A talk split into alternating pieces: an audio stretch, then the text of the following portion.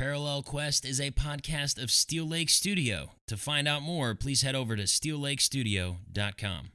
Strap yourself into your spaceships and get ready to go on an epic adventure with the team of Parallel Quest as we discuss the movie Armageddon. Yes, a crew of oil riggers was chosen instead of astronauts to save the world from an asteroid the size of Texas, and Zach and I talk about this tale, which we remember so fondly and hilariously. We hope you guys enjoy this episode of Parallel Quest.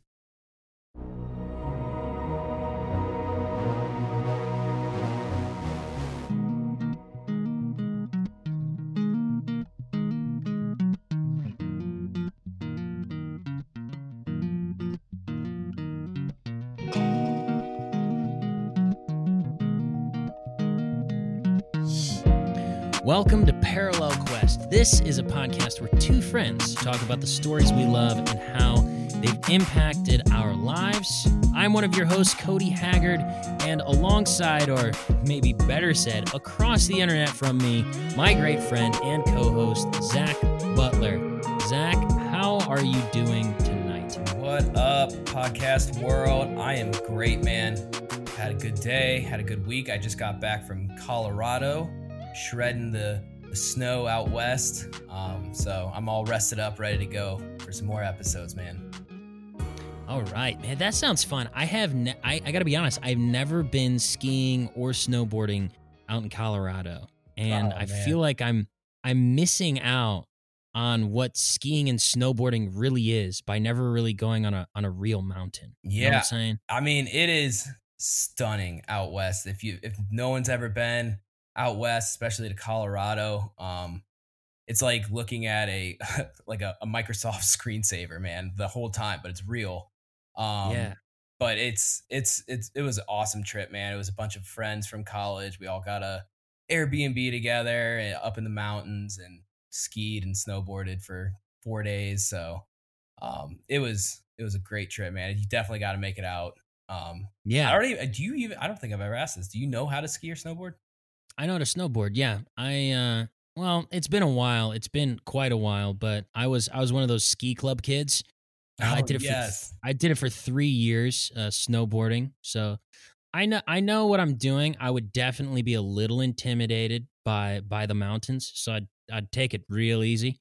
Um, Yeah, it's you know, different. It's different out I've there. just for I've just heard too many stories about people like legitimately dying. Uh, so you know, I'd take it I'd take it easy and yeah. Take Yeah. it slow, work my way up. You know, I I was I was qualified for a black diamond back in the day. hey but- yo, You you know, Very whatever. I can nice. carve. I I carve a little bit.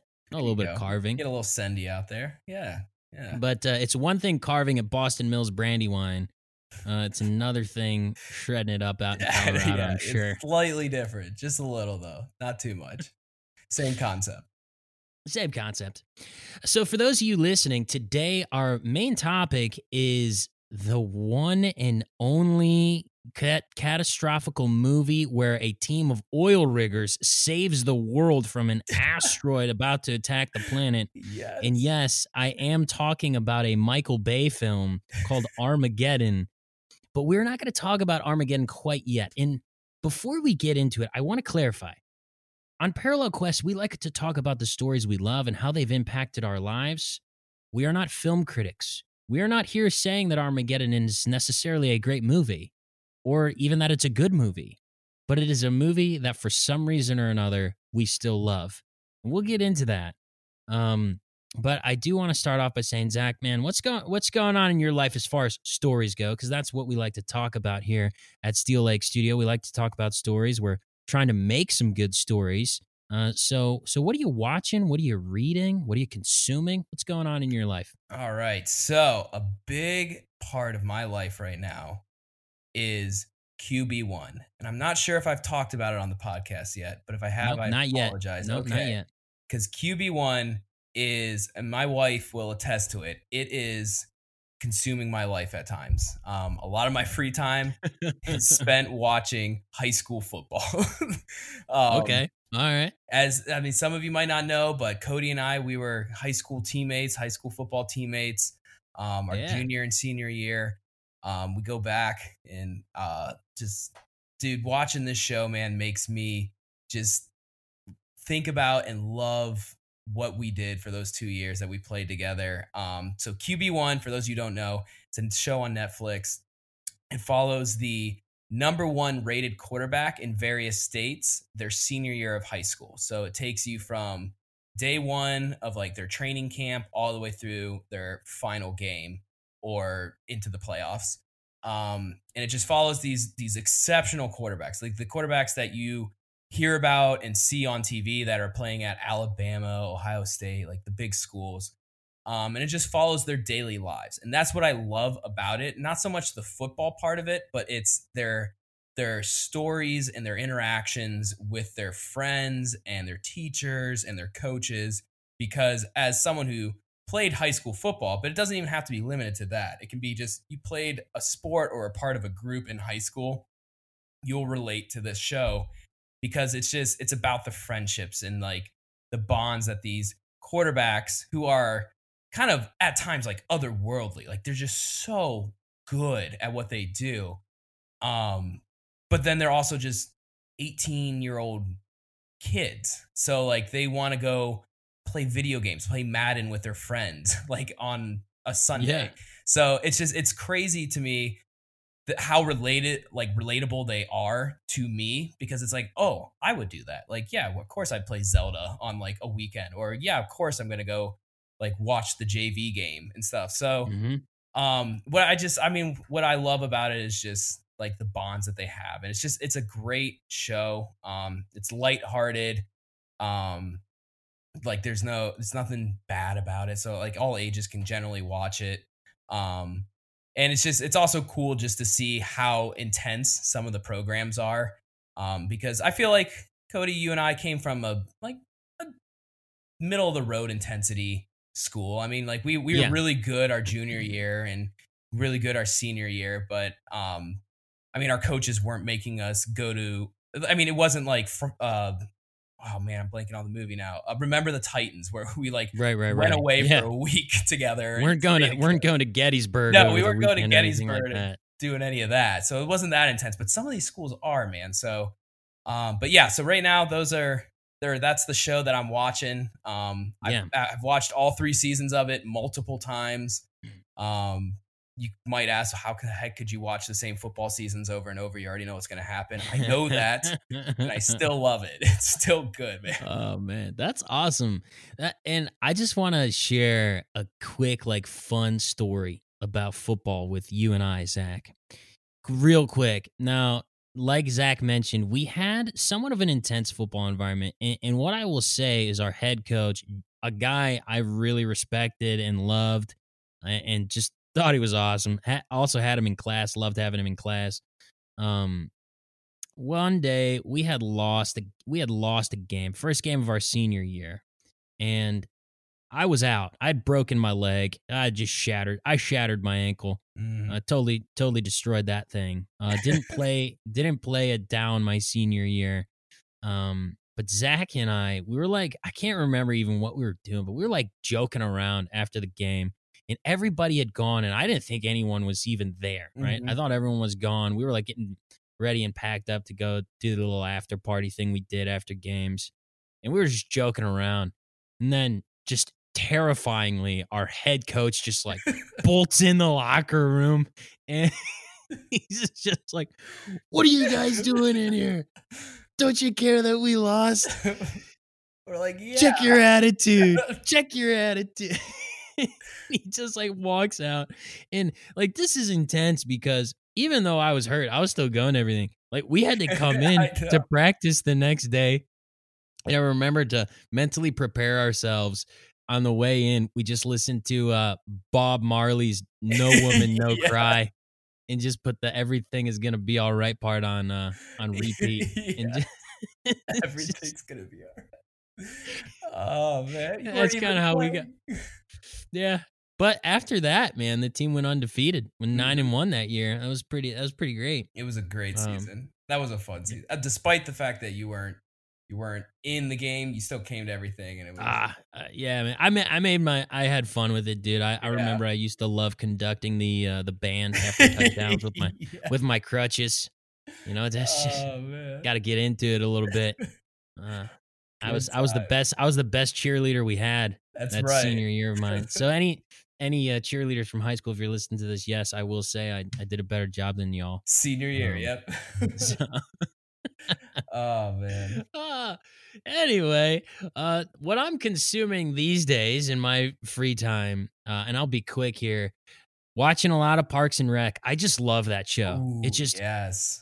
it just it makes me laugh so much because it is politically charged but at the same time even though you kind of know which side of the political spectrum most people who are making films and stuff fall on they just poke fun at everybody. Not afraid to poke fun at everything and it's always funny it's always just—I just think it's such a clever show and at the same time just full of characters who are just really like lovable you know even though they're quirky and weird and uh really really caricatures of real humans Oh they're yeah. just lovable you know yeah. you watch the show and it's like man you know i just wish i could spend one day in pawnee and and really just be surrounded by the obesity and the and in the love and just hang out with leslie knope for you know five minutes Who's your favorite good. character? Who's your favorite character?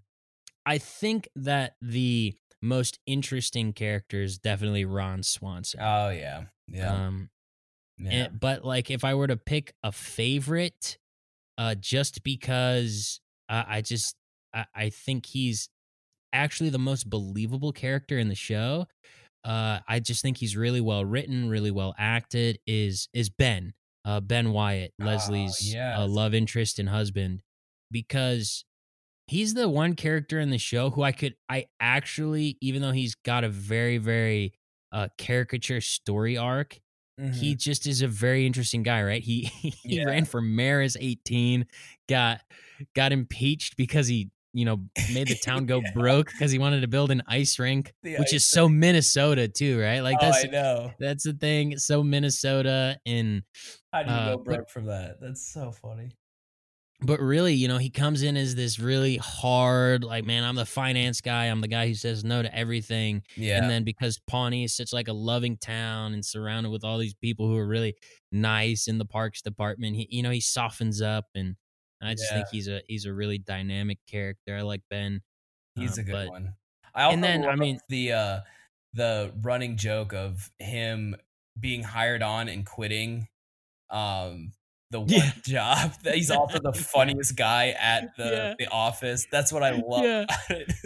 Yeah, that's great, man. I I really like that arc. And then I I got to give a shout out. I think Leslie Knope is a great main character.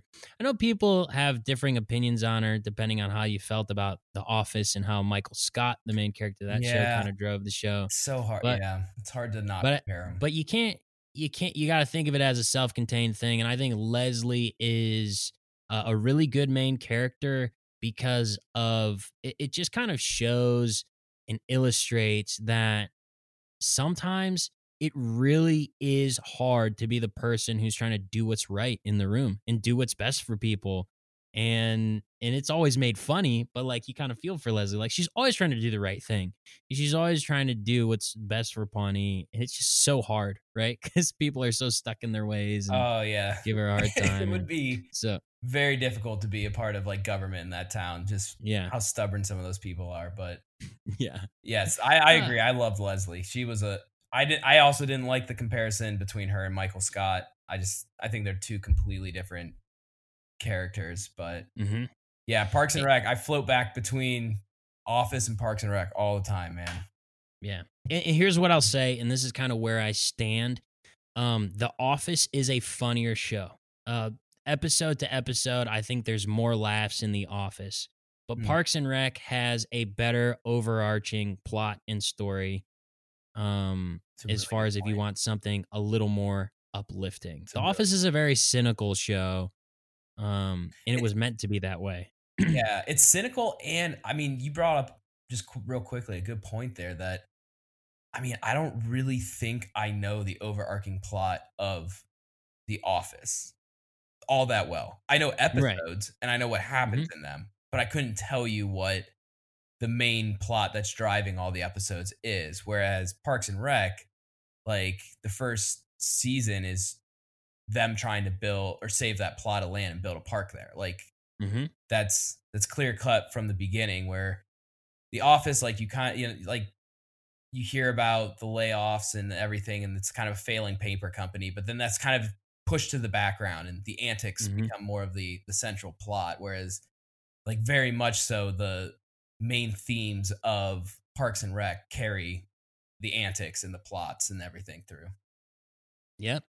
Absolutely. And and I mean the the office is set up more like a sitcom where there's a situation that is common to each episode, right? It's it's the fact that it's a documentary about a dying paper company, right? And yeah you also have to remember when The Office started, how TV shows were produced and developed was kind of different than when Parks and Rec started.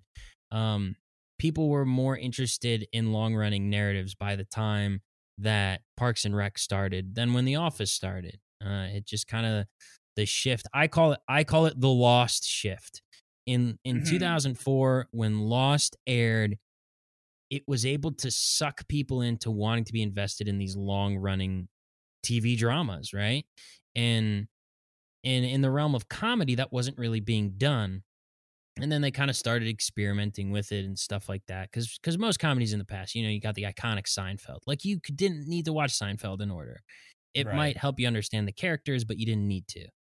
Um, and then they kind of started experimenting with it in comedy you know the office kind of took that shift about halfway through the series to having trying to have some type of connecting plot um yeah but anyway i'm kind of rambling at this point we got to talk about armageddon armageddon all right so eh, all right we're going to talk about armageddon. I'm going to let you take the lead on this zach but i got to let our audience know why we're talking about armageddon first.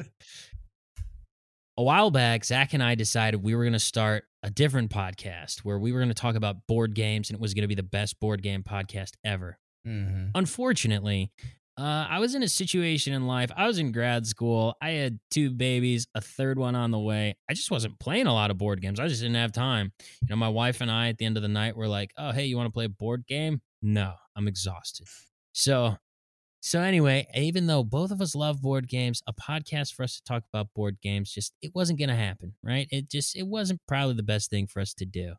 Um so, in our first episode, we were talking about the media we loved, our favorite stories we loved.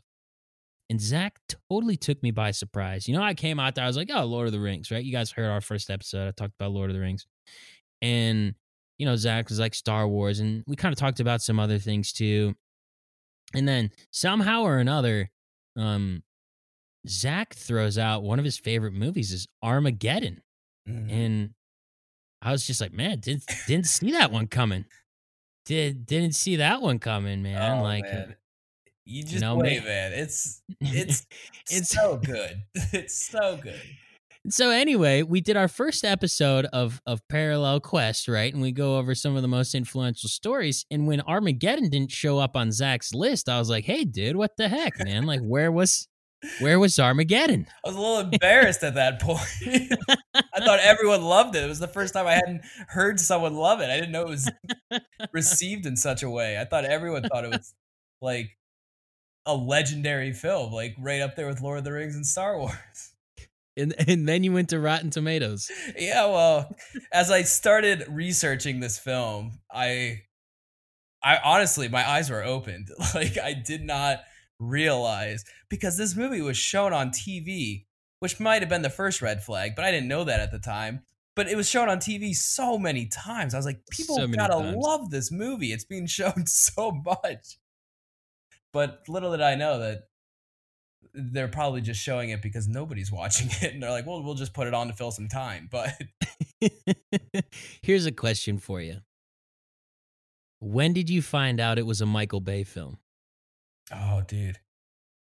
Honestly, it might have been college, which was a good seven years after. No, it's more than that. It was probably a good. Yeah, probably more than that. That came out when we were pretty young. Yeah, uh, but the thing is, I didn't see it when I was that young. I was a little older when I first saw it, but I think, I mean, it was probably college when when I saw. It was probably a good I don't know, 10 years later would have been 2008. So 11, 12 years later is when I found out Michael Bay directed it. Cause I mean, I just, I didn't care. I was like, this movie's like awesome, man. Like, oh, whoever did direct it should uh, win an Academy Award because it's so sweet. But then I found out it was Michael Bay. I was like, ah, that makes sense. It makes sense why people don't Yeah. like it. Well, now it's all connecting.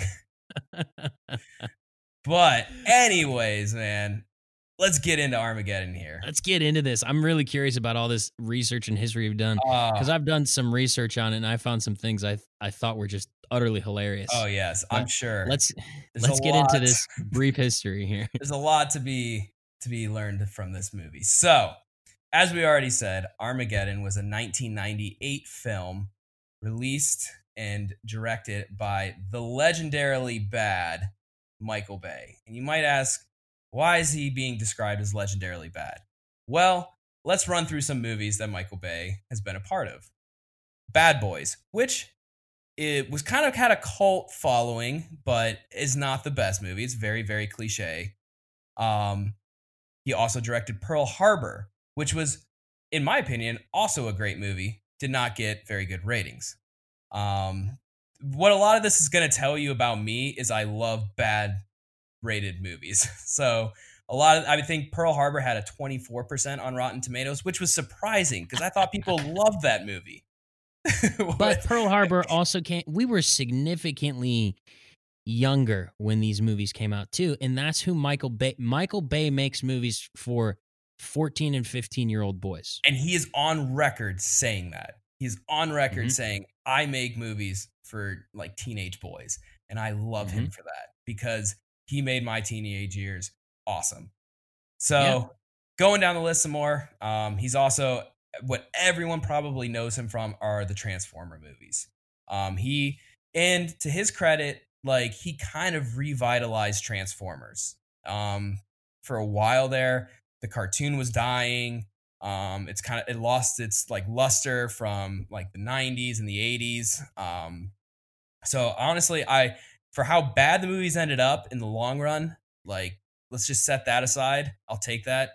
But it's also because of him we had Transformers kind of rebooted again. Um, in a popular way. I mean, it was popular there. At least in 2007 when Transformers came out, it was a pretty stinking popular movie. Mhm. Um, everyone saw it. So, and Can then I say this about Michael Bay? I just thought of this. okay. Not trying to cut you off. Michael Bay is the Nickelback of movie directors. Oh man, I hate that you're so right on that. Everybody loves to knock Nickelback, right? But you But you, know, you know you listen to photograph in your private time. of those songs. you know you love because everyone's singing along to Nickelback when it comes on, even if it's ironically, you're still singing along. Oh man, this band sucks. yeah, but you know all the words. but I'm gonna go ahead and sing it exactly. um, just to round this whole thing off, the average rating of a Michael Bay movie is 37% on Rotten Tomatoes. So, I love that you did that math. That's Yes. amazing. so that should tell you everything you know about Michael Bay. But we're not here to talk about Michael Bay. We're here to talk about his awesome movie Armageddon, which was Armageddon. which was so good. I showed it in college to friends and they cried when they watched it because it was good, not because it was It- bad. It it is a little emotional there at the end. I Oh, mean that, was music kicks in and oh man, Bruce Willis. that's a that's a that's a cheap shot by Michael Bay. that's a Uh, that's a freebie on the tears, man. You got but it made me feel Uh, good. let's do our obligatory spoiler warning. If you guys don't know this is this is your first time, uh, if you listen to a Parallel Quest podcast episode, everything is spoilers. Uh, Everything. Disclaimer. Disclaimer over. Also, this came out in 1998, so if you haven't seen it yet, go watch it. It's still going to be as Yeah. awesome. Um, so the stars. Here's the thing with a Michael Bay movie. Also, I gotta understand. Everybody who's an action star is in the movie, which makes the movie so much better. So in Armageddon, you got you got everybody in this movie, man. You got Bruce Willis, Ben Affleck, Owen Wilson, Billy Bob Thornton, Liv Tyler, Steve Buscemi, Keith David. I mean, the list goes on and on and on. Oh man, Michael Clark Douglas. You gotta give Clark, Michael Clark Douglas, Douglas, rest a shout in out. peace. I mean, that everybody who was an action star or in a big movie in the '90s in the early 2000s was in this movie. And they Mhm. knew it. They knew they wanted to be in it because it was going to be an awesome movie. Um, so just pretty much every star was in it. Um, as we already said before, it is a classic teenage boy movie. Michael Bay makes movies for teenage boys. Um, the bit, the most recent one on Netflix that has come out was that like Six Underground, I think it's what it's called. It came out. I saw it on Netflix briefly, and I watched it for the first 15 minutes, and I was like, "This is the longest car chase scene I've ever seen in a movie." Like it got Oh, to the, is that, is that the one of Ryan Reynolds? Yes, yes. So I watched the beginning of it because I was like, this looks interesting. And it got to a point where I literally was like, I am still watching the same scene. Like, I never, like, it's not, okay. I studied a little bit of film in college, that was part of my major. It's not really generally good when you're watching a movie to be like, man, this is going on a long time. Like, usually you're losing the audience. Once they become self aware that they're watching a movie, that's usually when you start to lose them. Mm-hmm. And so I stopped it at like 15 minutes and it's still the it's still the same car chase scene. And I was like, man, why is this movie so bad? Like, I wonder who directed it. And of course, it was Michael Bay. So, so, but I'm sure if I was a teenage boy, I, would- I'd be uh, like, man, this was See, that makes-. That makes a lot of sense because I watched the trailer to it and I was like, man, that was extremely stimulating. yes, And it all makes sense now. Michael Bay. colors are real bright and everything. Yeah, it's a Michael Bay movie. If it's got like those deep, rich colors. How many times are we gonna cut here? I know. cow. Exactly. Yes. I'm having a seizure.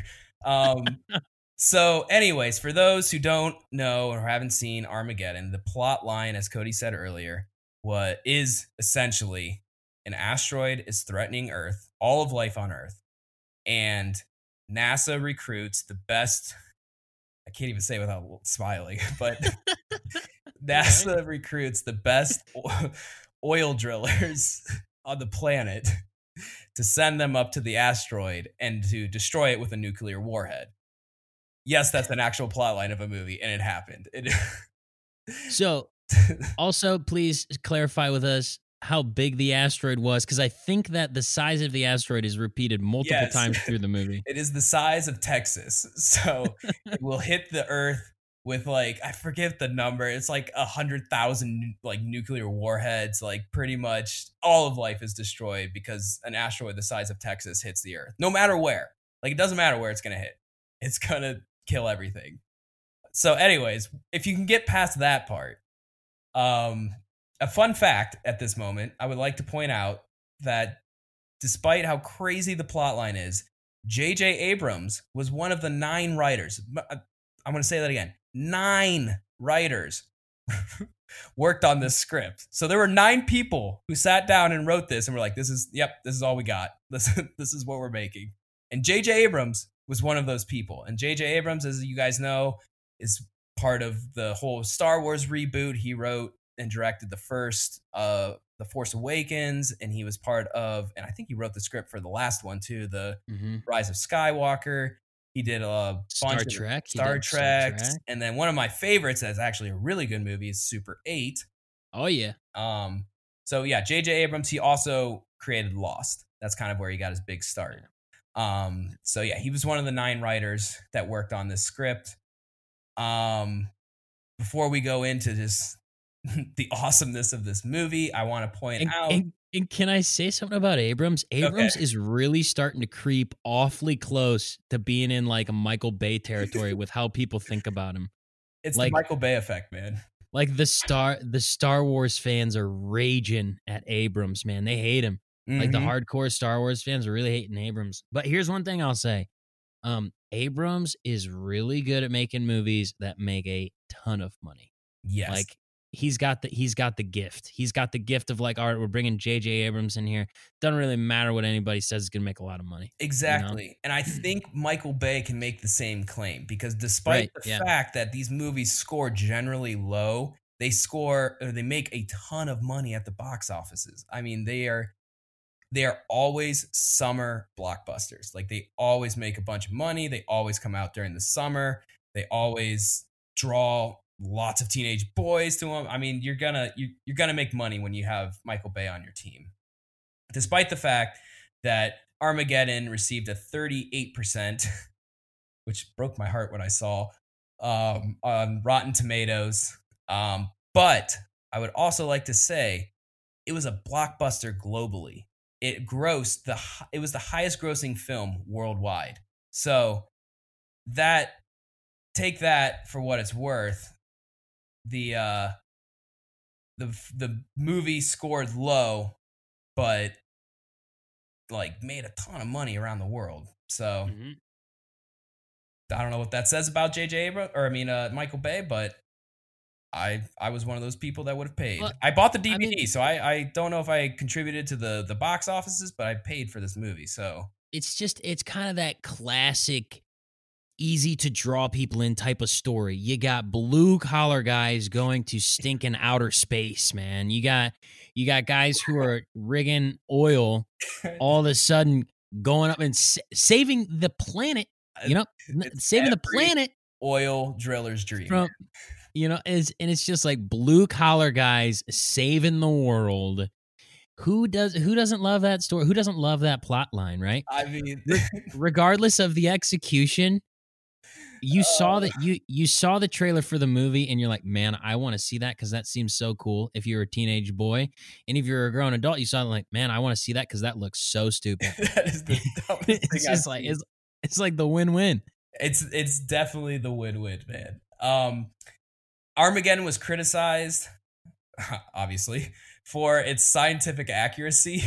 Um, I don't. Oh know, come on! It's I don't know where that's coming from. I mean, if I know if if there's one thing I think about when I think Michael Bay, it's it's accuracy to whatever he's doing. right. I mean, he studies his material. Yeah, he doesn't. He doesn't. He doesn't take any shortcuts, man. So yeah. um, the other thing it was, and I could see this point. Um, it was very it was similar to Deep Impact, which was another sci-fi like action movie that came out around the same time um that had a similar plot line. But if I'm going to be honest, I never watched it, so um, I'm sticking with Armageddon here because I never saw Deep Impact. So, um, yeah, those were some of the criticisms of it. Um, I'd like to point out that at one point, apparently, this is what happened um, that on set, Ben Affleck came up to Michael Bay at one point and was like, Hey, Michael, quick question about the script. Michael was like, Go ahead, Ben. And he was like, um, why? I just had a question. Why would, why would NASA, like the leading science organization in the world, recruit oil drillers to go to the asteroid? and not just have oil drillers train NASA astronauts to drill. Wouldn't that be a little easier and make a little more sense? And to that, Michael Bay said, Shut up. Go act. and the thing that's kind of funny is if you do a little research on NASA, even when they don't have active spaceflight programs, they still have astronauts in training. Like regularly. Yeah. So it wouldn't it's not that hard to believe that oh hey we could work this into the astronaut training program and these guys train for years uh, you know sometimes like 18 months to 2 years before they even leave the ozone mm-hmm. like it's it, it's an intense program being an astronaut's no joke and and so the logic of the oil rigger thing, I mean, it just kind of plays to that power fantasy of like, yeah, man, oil riggers, American, yes. these blue collar boys going to saving the planet. No I mean, big deal. They're gonna they're gonna learn how to operate and fly a spaceship. Like, no the, I mean, problem. All of them have perfect vision. They all pass like all of their health tests. Like all of them are just cr- like specimens, absolute specimens. Also, from what I remember of the movie, like all of them like dramatically fail on their psychological evaluations, yeah, don't they? True. Yeah, they all fail the psych exam. It's so great, man. It's so great. Which is like, wait, we're seriously gonna send these guys to save the world? Like a bunch of psychos going up to drill a hole and drop a nuke in it. and the the thing is that doesn't really ever get like all that addressed. Um, is the fact that like actual astronauts are going with them. Like that would be the worst job. Like as an astronaut, I'd be like, you're sending me with oil drillers to an asteroid. Like there was no other job that I could have like been qualified for, but you're like, this is the one. Like we got to send you out. Like that would have been horrible, horrible to be a pilot flying these jokers up to an asteroid that are all psychos on your on your ship. So um anyway, so a couple more things that I had in my wonderful research time on this movie. It was honestly so great just going back and reading through some of the stuff and I got to watch it and it just made me smile the whole time. Um, just kind of reliving Armageddon again. Um, Bruce Willis apparently won two two worst actor awards, which is amazing because like That's great. I mean he's a generally a good actor, regarded Yeah, as Bruce Willis actor. is a good actor. Yeah. Yeah. but he won two worst actor awards from the Golden Raspberry Awards and the Stinker Awards, which are both like independent publishing, uh, like papers and uh, magazines in Hollywood. Apparently, they give out awards and everything, and Bruce Willis won two of them. So good on you, Bruce. Um, and then the last thing I had is Aerosmith won Best Original Song at the Golden Satellite Awards, and they were the iconic like sound like song um soundtrack to that movie it was i mean it's totally michael bay get the biggest rock band at the time to play some songs for you um if you guys see the movie there's absolutely no way you're not going to recognize aerosmith i mean it's Oh the yeah. culminating song in one of in two scenes actually. Um, but I will say, like, despite Aerosmith, like, set them aside, obviously they're amazing. Like this, the soundtrack was really good in Armageddon. I mean, it hits you. It's it's dramatic. It's overly mm-hmm. dramatic at points, but it's it hits you hits you right in the heart, man. When you're when you're getting to some of those emotional scenes and Yeah. it doesn't look too good for Bruce, and it's it's really. We're not all gonna make it out of here. it's so good, man. It's so good. Um, so that's all I had for my research, man. Um, I don't know what what else you got on your end. Yeah, the only thing that I uh, found was there was like some discrepancy. Like publicly, a journalist took it one time as Michael Bay saying that he regrets ever making Armageddon, and don't- supposedly that's not what he really meant. And so there's some controversy over it, and and it basically came down to the fact of like he just kind of wish he would have did some things differently. yeah, But I just you know kind of researching this for the first time. yeah, I never I never realized it was a movie that was just so so made fun of. And you know, I think about it, it's like, okay, well, that actually makes a lot of sense. And you know, I know I kind of tease Zach about this a little bit, but this this actually is a movie that I have seen a ton of times. I've seen it a ton of times, and I'll I'll tell the backstory of that when we kind of get into our impact section. Um, but yeah. uh, I, I, you know, when I saw that the Rotten Tomatoes scores were so low and that this movie is like totally joked Shocking. on, I was like, I was like, you know, this, I, I didn't know this, and and that's also kind of a testament to our time when we were growing up. Rotten Tomatoes might have been around, but if you saw a movie review, it's because you read it in the newspaper Yeah. and most people most people of of like the movie going crowd were probably not looking at reviews or caring what critics said. It's like this trailer was cool. I'm going to go see it.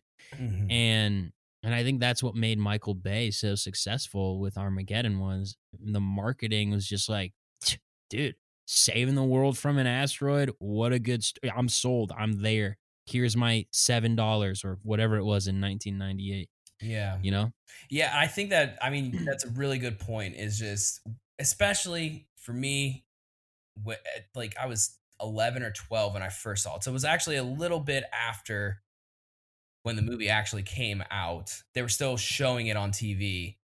Um, I joked before, but it probably was just like, oh, this is a movie that fills a perfect time slot because it's like a very classic action movie.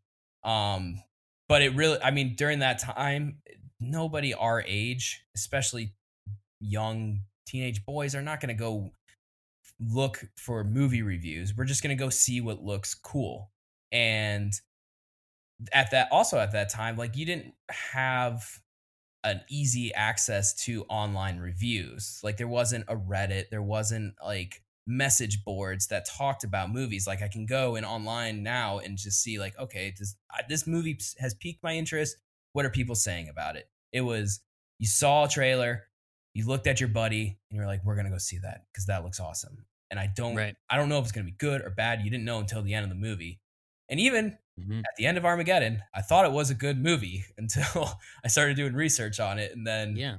I guess it's most people thought otherwise. But I mean, I Mm. saw the movie. Um, I saw the movie the first time when I I, I want to say I was like ten, maybe nine. It's it's hard in that range. It all kind of blurs together. But I saw it. I know I saw it on TV. I didn't see this one in theaters. I actually never I never saw Armageddon in theaters. Um, but I saw it on TV uh, with my dad, and it was just it was like the evening time. Um, it was at night, and we were just sitting in my dad's den. He had it like it was. We had two TVs at my house when I was younger. Um, we had one in the living room, but for some reason the family always gathered in my dad's den, and it was like a worse TV. There was not no seating. Like we could have all sat out in the living room and all had a seat, but we all chose to sit in there where my dad had a seat and my mom had a seat, and then me and my brother sat on the floor. Um, but I just remember sitting there and we were watching this movie, and I was just amazed at how action packed something could be. And I know this is coming off of me watching Star Wars, but that's that was just like kind of a it was fantasy almost because it was just like robots and everything. This was like real life as much as it could be in a Michael Bay movie. Um but I remember I just remember after seeing it, I also only saw the end. I never saw the beginning. And I remember it was many years until I actually saw the beginning of Armageddon. It was one of those movies, and I'm sure many people have this where it's like, I've only seen that one part over and over and over again. Mhm. I always I always catch it at that one part. And for me, Armageddon was that movie where I'd always catch it at the part where they were already on the asteroid and everything was going wrong.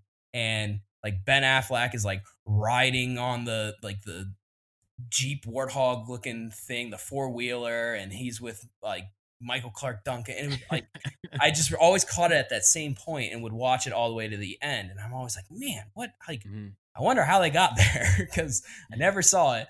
And so it wasn't until I was in my teenage years that I finally bought the movie for five dollars at Walmart and watched it. Found Well, out you know, how awesome it was. You know why that is. Why you saw the same part over and over again Why is, is that? is because it started at a non-peak television hour because it wasn't a super good movie and it ended at a peak television hour right before the thing that everybody actually wanted to watch began I choose Yeah. not to believe that. right I choose- right I i'm right dude you know i'm right that it was at peak time. it, it just so happened a good show was Like- also on after it. like armageddon probably came on like right when most families were starting dinner you know and and was was just getting to its end by the time the dishes were were done and then a real movie comes on like alien and that's what people wanted to watch I hate how right you are right now. I just want you to know that. I hate how right you are. Because now that I'm thinking back on like the time of day I watched it, I'm like, yeah, we just finished dinner. So what? Like, you want dinner, then a movie. Of course, you're going to start the movie after dinner. but I always caught it at that one part. And I like the movie is just, if you guys have ever seen it, any anybody listening has ever seen it, um, it's it's so cliche but when you're a kid and you're a teenager you don't know what cliche is you're just like you're buying into it you're finally you're learning why it's a cliche because it's used so much um but like the action the acting the the upping the ante like things just continue to go wrong for this crew and now that I'm older and I watch it, I'm like, of course it's gonna go wrong. Like they can't, it's not gonna be that easy. But as a kid, I was like, man, come on, just dig the hole. Why is it so hard to dig a hole? You do it all the time on Earth, and right? dig it deeper, man. Why do you got to keep switching out your blades? And why? It's a nuke. Just drop it in a few feet and blow it up. Like, why do you got to dig to a certain foot? But I had to trust Michael Bay knows what he's talking about. He knows what he's doing, man. He's a scientist, He's man. a not Michael Bay. scientist. Scientist Michael Bay, Doctor Michael Bay, man. Uh, that's great, man. I loved listening to like the whole history, kind of your first experience with it after you know at the non-peak television hours. And here's here's my background with Armageddon. And uh, Dad, if you, if you're listening to this, you can correct me if I have any of my information wrong. So something you guys have to know about me and about us as a family is me, my dad, my brothers. We are movie rewatchers. We're rewatchers. Like, uh, you know, some people are one-time watchers, which is my my wife. She's more of a one-time watcher, but I'm a rewatcher. I've seen Lord of the Rings more times than I, I've probably seen anything. I've seen so many movies over and over and over again. I've watched The Prestige no less than ten times. Um, I, I I'm a movie rewatcher. so anyway, my dad was part of this movie club when we were younger, and he would get a movie every month, and you would watch that movie multiple times in that month till the next one came. And I remember when Armageddon came in the mail. Uh, my mom, my mom was doing night school at the time, and every night for about a month, my dad pop in Armageddon. It's like, yeah, you guys want to watch Armageddon? We're watching Armageddon. Again. so, so I've seen Armageddon a lot of times, and, and I, I was probably I was probably uh, eight or nine when I first saw it. So wait, And- your dad would get a movie, and there would only be one movie for a whole month. Yeah, he would. He, no, no, no, no. You you kept the movie, so like we could watch any of the slew Oh, movies we had, but we just we liked to watch the uh The same one. ne- the newest one. But but Armageddon was one of those ones that the rewatching lingered on for for many years. And my dad, my dad likes Armageddon. He really likes the movie. Um, so my dad, my dad is a fan, Ah, of me so Armageddon. There's and uh, dozens of he- us. you know we should we should actually probably we should probably get dad on here sometime and, you know you guys should talk Definitely. Um, I like- like could have a Armageddon 2.0 show where we just reminisce on the good old days. so, so this is watch this is how this is how well my dad knew Armageddon. So my eh, you know this is also before IMDb was a big deal. And there's a guy in there. There's a guy in there named Jason Isaacs and he plays like the the psychology doctor Mm. or whatever. And he's a he's a British actor who's not extremely well known. He's not extremely well known. Uh, he's he's in a lot of things. And the big movie he was in is he was in Harry Potter. And he plays Draco Malfoy's dad, Lucius Malfoy. Oh. Oh my My dad- My dad and I go to see my th- now granted, Harry Potter and the Chamber of Secrets came out many years after Armageddon. Uh, probably oh, many, at- yeah. at- probably like 4 years after. yeah. So my dad and I are seeing, seeing Chamber of Secrets in the movie. We're in the movie theater. And remember, guys, this is like pre IMDb.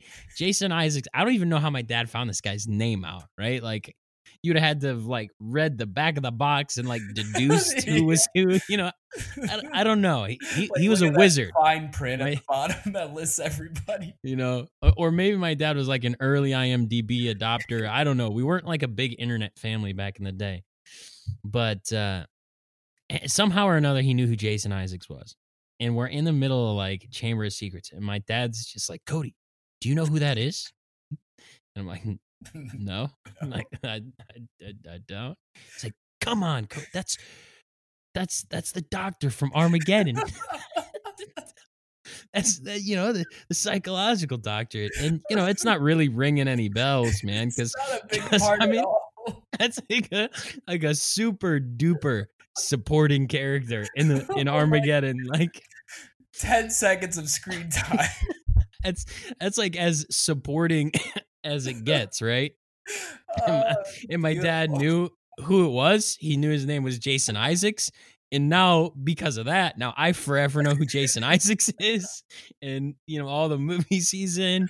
It, it's just kind of fun. This funny like trickle down effect, right? And Oh. uh, and eh, you know that's that's every time I think of Armageddon, I don't think of Bruce Willis. I don't think of Ben Affleck. I don't think of Liv Tyler. I think of Jason Isaacs, Jason and Isaacs. And that will be forever how I think of Armageddon. Oh, And for for you listening, I hope you enjoyed that and you got a good laugh out of it because I think it's funny oh, and it's true. So anyway. it's true. Oh, dude, Jason Isaacs, man. Now, now I got to go back and, and watch it again just to define because he's so insignificant in the movie. I can't even like I know who you're role. talking about, but I can't picture the scene. Like I know exactly what you're talking about, but that's amazing. Your Oh, dad man. is a movie savant. If he can remember that, like Yeah, and- that guy on the spot. And I'm typing it in right now to Google. I'm looking up Jason Isaac Armageddon, and I'm gonna get a quick screenshot of him because, uh, for Wow. example, it, you look at him in Armageddon, and then you look at him in uh, Harry Potter. He's like a totally different looking guy.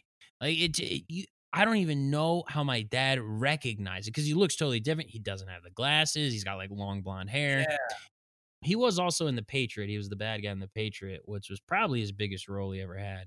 yeah. Um, Oh, but man. anyway, just just That's so awesome. so funny, man. Right? Uh, like, I mean, that's that's like what makes me so happy is just he can because like I was I was the kind of person like I watched it so much that like I could quote entire scenes just by heart, but recognizing that insignificant of a character in another movie it's a whole nother level of rewatching, man. Like I Oh, yeah. I saw it a bunch, but my goodness, that's yeah, my my dad, he's like when he likes something and he wants to get to know it, man. Like he he learns it. He and I are actually very similar in that. You've known me for a long time, Mhm. and you know the things that I get really into. I like get really into. yeah, yeah. Um, oh, and absolutely. it's, so I definitely get that from him. Oh man, dude, he was in Dragonheart too. Oh man, He's You're just you're just doing the whole IMDb thing. I was man. just because I was like, I gotta see it, but you're right. He's the he's the doctor in it, man. I just and now for for Parallel Quest listeners, Jason Isaacs will forever be a household name. yes, You're you're welcome. You are welcome. He's to actually a pretty talented actor. you're gonna be looking for him in in upcoming movies. He's very good in The Patriot. Very good in The Patriot. I have to watch And. Movie I highly recommend The Patriot. If, if you haven't seen, have you seen The Patriot, Zach? You've seen The Patriot. I've seen the Patriot. It was a long time Yeah. ago though. I just remember, I remember bits and pieces of it. I I mean Ah. Mel Gibson. I love Mel Gibson, so I'll watch whatever he's in. So uh, that's that's like the that's the one story I really wanted to tell about Armageddon. Like that was that I was most excited to talk about that, and I I've got it out there and off my chest. Uh, but but Zach, do you, do you have anything else about Armageddon? Because this is your pick. I I feel like we we've we've only scratched the surface. You love this this this is in one of your favorite movies of all time. I think. I think mean, I got maybe one more story for it. Have you- Um, Have you watched it with your wife? That's my question. Have you watched it with I your have wife? I have not done that yet. I have not. Okay. I just part of me wonders and thinks, is she ready? Is Has she she seen it? I don't. Do you know if she's seen it? Here's here's the beauty of watching and baby, if you're listening to this, like you know, you know, the beauty of watching movies with my wife is she immediately forgets what she just watched upon completion of the movie. So wow. I can watch anything I want as many times as I want because she will repeatedly be like, "Oh, wait, have we seen this?" And I'll be like, "Yes, we have seen Lord of the Rings: Return of the King about 12 times because it's one of my favorite movies."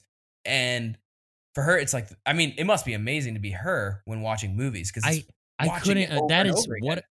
What a gift. I That's know. amazing. every because you know, I mean, you know, the times in your lives where you're like, man, I wish I could read that book again for the first time, or I wish I could watch that movie again for the first time. Yeah. I want to experience those feelings again. She actually experiences those feelings because she cannot remember anything that she watches other than maybe like Gossip Girl, which is like a show she constantly watches. I don't know. about XOXO.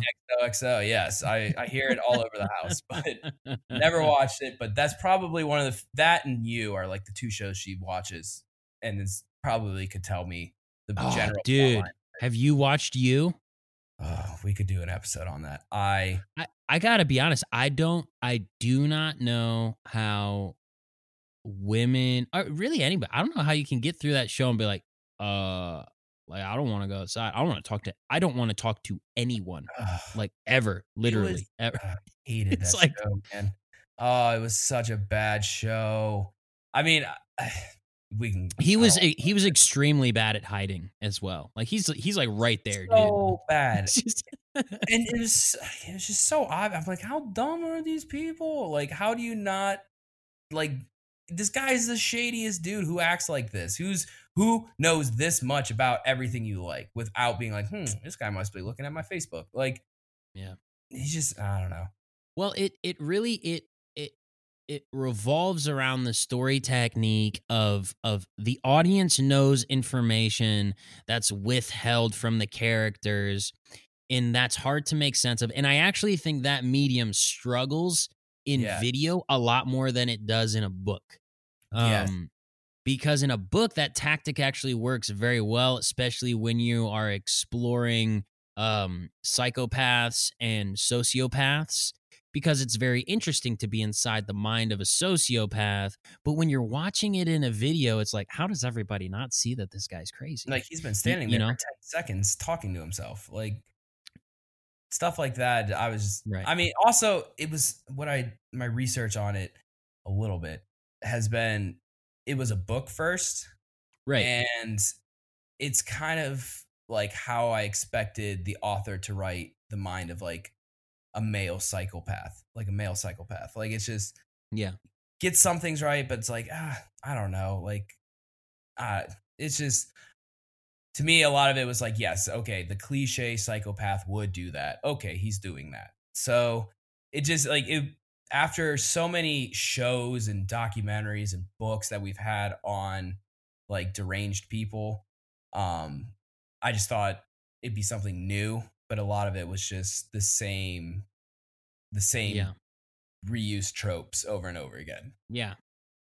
And, and a lot of times these really like these creeper psychopaths who are like covert aren't really aren't really quite like the real ones we know about in in real life. Like you look at you look at Ted Bundy Mm, and you look at guys like Charles Manson, mhm. they they they basically kept themselves intact. Charles Manson ba- by brainwashing, yeah Ted Bundy by killing his victims. Mhm. There's very few cases in real life where someone was really able to keep it under cover for long term without either having to brainwash, manipulate, or kill people. right right.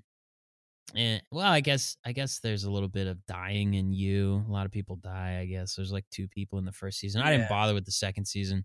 neither did I. Um, it's just yeah it got to a point where it's like there's such a body trail this guy has to get caught like and he's not clever about it it's just it's kind of sloppy at times and i'm just like man how does how does this guy keep getting i mean obviously how does he keep going with it it's a show of course he's got to it's, he's the main Right. character and i think that's the appeal it's like he's a young psychopath main character like i mean to me i've seen or i've read american psycho and to me that was like okay this is a real crazy person and for you it was like okay this is the watered down version of american psycho because we need to Mhm. put it on netflix instead of like having this crazy graphic book or movie mhm. so i think i think that's why i part of the reason why i didn't i wasn't a huge fan of it it was just it was like kind of a water it was like this is what i if i could think of what a psycho would do okay these are all the things he's doing so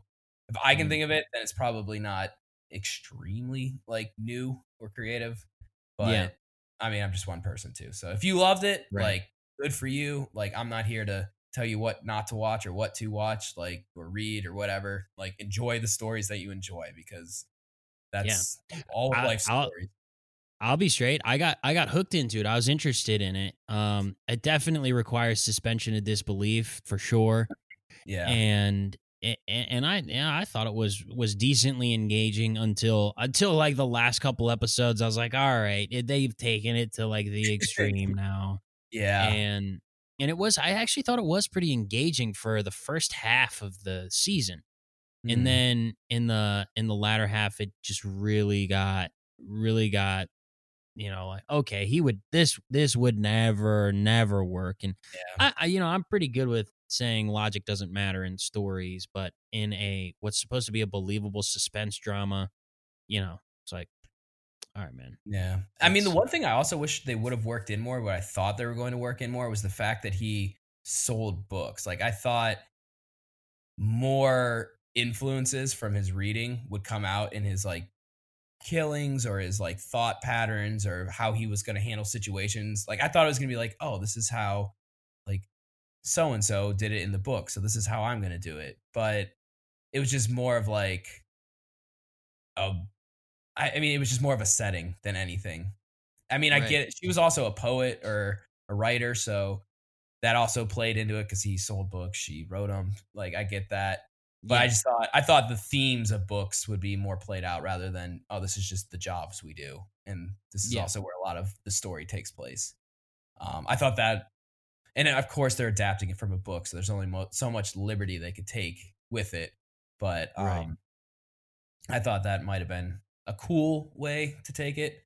Um, mm-hmm. They didn't take it that way, but um, like I said, I mean, it's, it's, based off a book, so it's only so much they could do. Yeah. And meanwhile, uh, if you're listening, you're probably like, dude, Zach, you just got done telling me how much you loved Armageddon, man, and you're knocking you right now. Like that's that's got me on. That's probably the thought process. it got me down a rabbit trail, man. But uh, so Armageddon. Give me a fi- give me a final take on Armageddon. Back give me your final take, and we'll start wrapping it up here because we like to try and keep these about an hour and fifteen or less. Yeah. So give me your final take on Armageddon. So the last, and it's not. It's. I mean, your story definitely takes the takes the gold here, man. But this is this story comes from college. Um, I hyped this movie up so much my freshman year.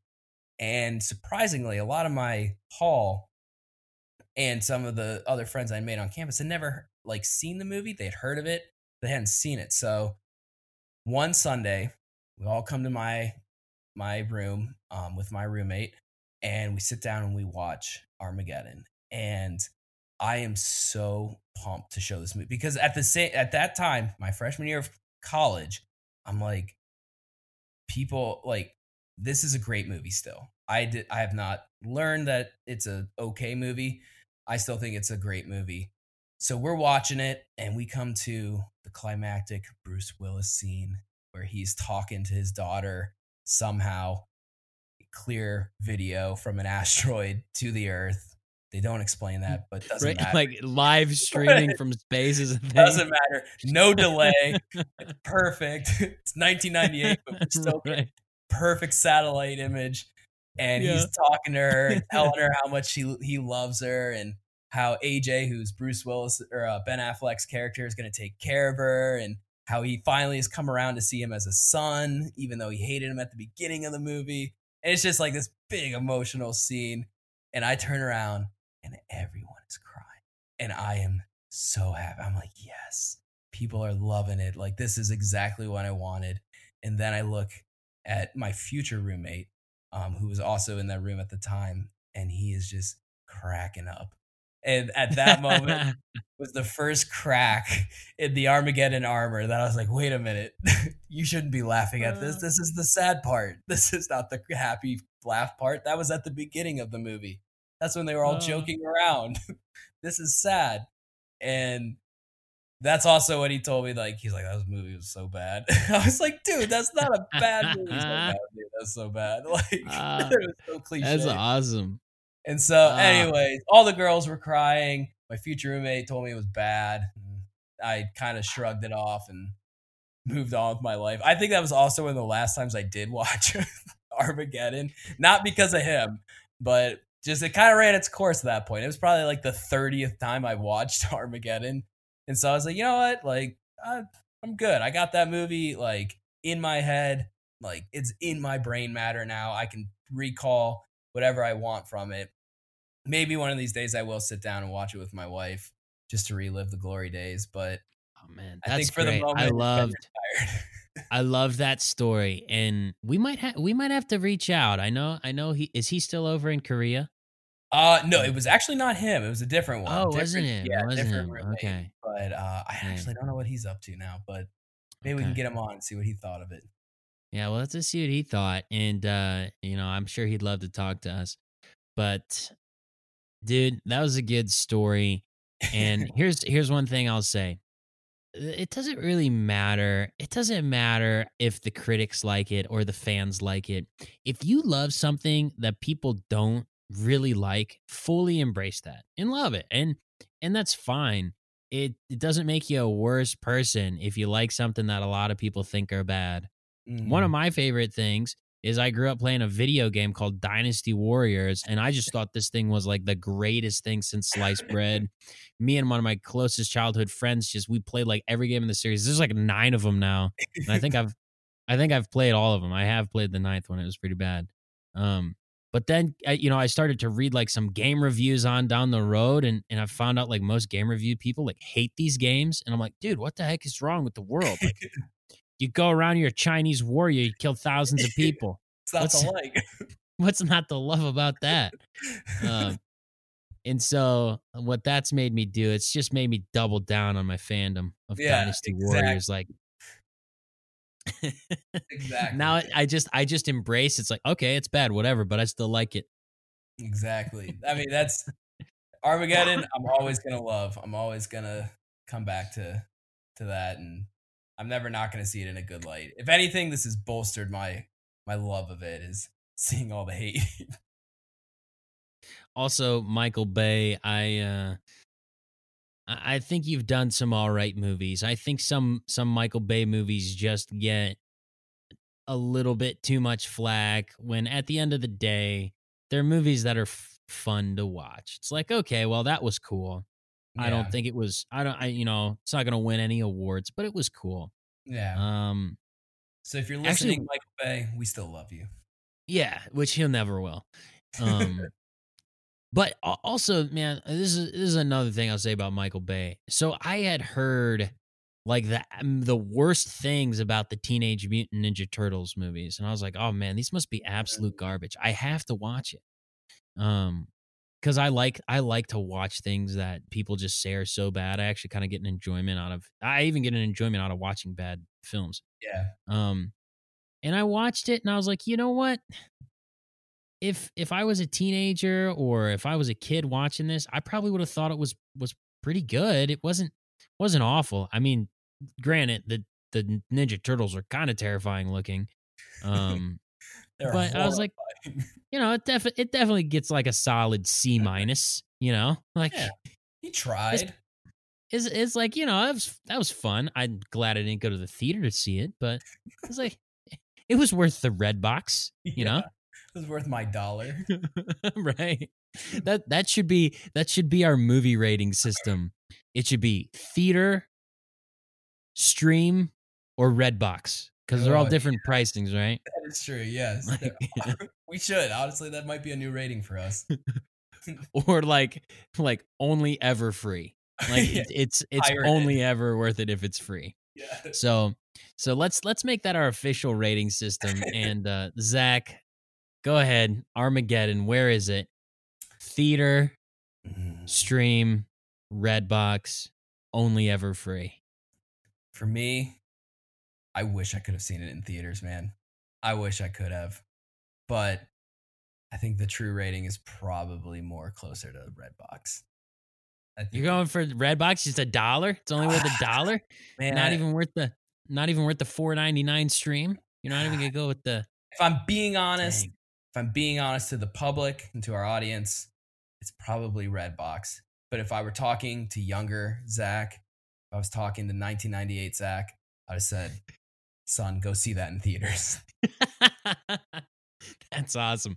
Well, guys, I'm sorry you're never gonna find Armageddon in a red box. So, yeah, unfortunately. so you're gonna either pony up the 4.99 for a stream, or you're gonna have to, you know, hang out on TNT for a while and see Yeah, if it if it moseys on through. Yeah, might Um, be in a five dollar Walmart bin somewhere. you know, I'm gonna I'm gonna go out there and I'm gonna say this. Uh, and Zach, I don't don't want to hurt your feelings, but Armageddon is very much worth your time if you can find it for free. Um, but outside of that, I couldn't recommend at this stage in the journey um, spending any money on watching it unless you you just are willing to throw away some cash. Um, but you know, you could use that dollar for a cheeseburger, or you know, you use that streaming money, you could get like uh, a most of a Chipotle burrito. There you go. Uh, so It's fine. I Uh, have accepted it at this point. but I hope I hope that this was fun. I had a ton of fun this episode. Oh, Maybe the most fun I've had yet on this podcast. it was a good one, man. I'll always love talking about my favorite movie, Armageddon. I will keep talking about it until I die, man. I love this movie. Uh, that's great. And uh, you know, Zach, I thank you so much for kind of being bold and putting it out here because because you know this is going on the internet and it's gonna be up forever. I know. and you're gonna stand by this for the rest of your life, and I'll defend you. I'll defend you with with appreciate everything it. I have. Thank and you. uh, Thank you. uh, eh, but to our listener, thank you so much for listening to this. We're we're gonna say goodbye now, but I do want to say. Uh, it would be great if you stop by our website. It's going to be steellakestudio.com, steellakestudio.com. Head on over, see what we're doing. There'll be a contact form on there. If you have any suggestions, anything you'd love to hear our opinions on, what you would want us to talk about on Parallel Quest, would love to hear from you. That'll help us a lot making content going forward. So if you have a few minutes, check out steellakestudio.com. Zach, any final closing thought you'd like to say before we officially say goodbye? Uh, apparently, the best astronauts we have are oil riggers. So, if you see one, if you know one, thank them for their service because they saved an asteroid or saved us from an asteroid in 1998. Well, there's not much more that can be said that's better than that, but I do want to thank you for listening to this episode of Parallel Quest. Please be sure to head over to our website, steellakestudio.com, to find out more about us. Thank you, Jake Butler, for supplying our bumper music, and we will see you next time on Parallel Quest.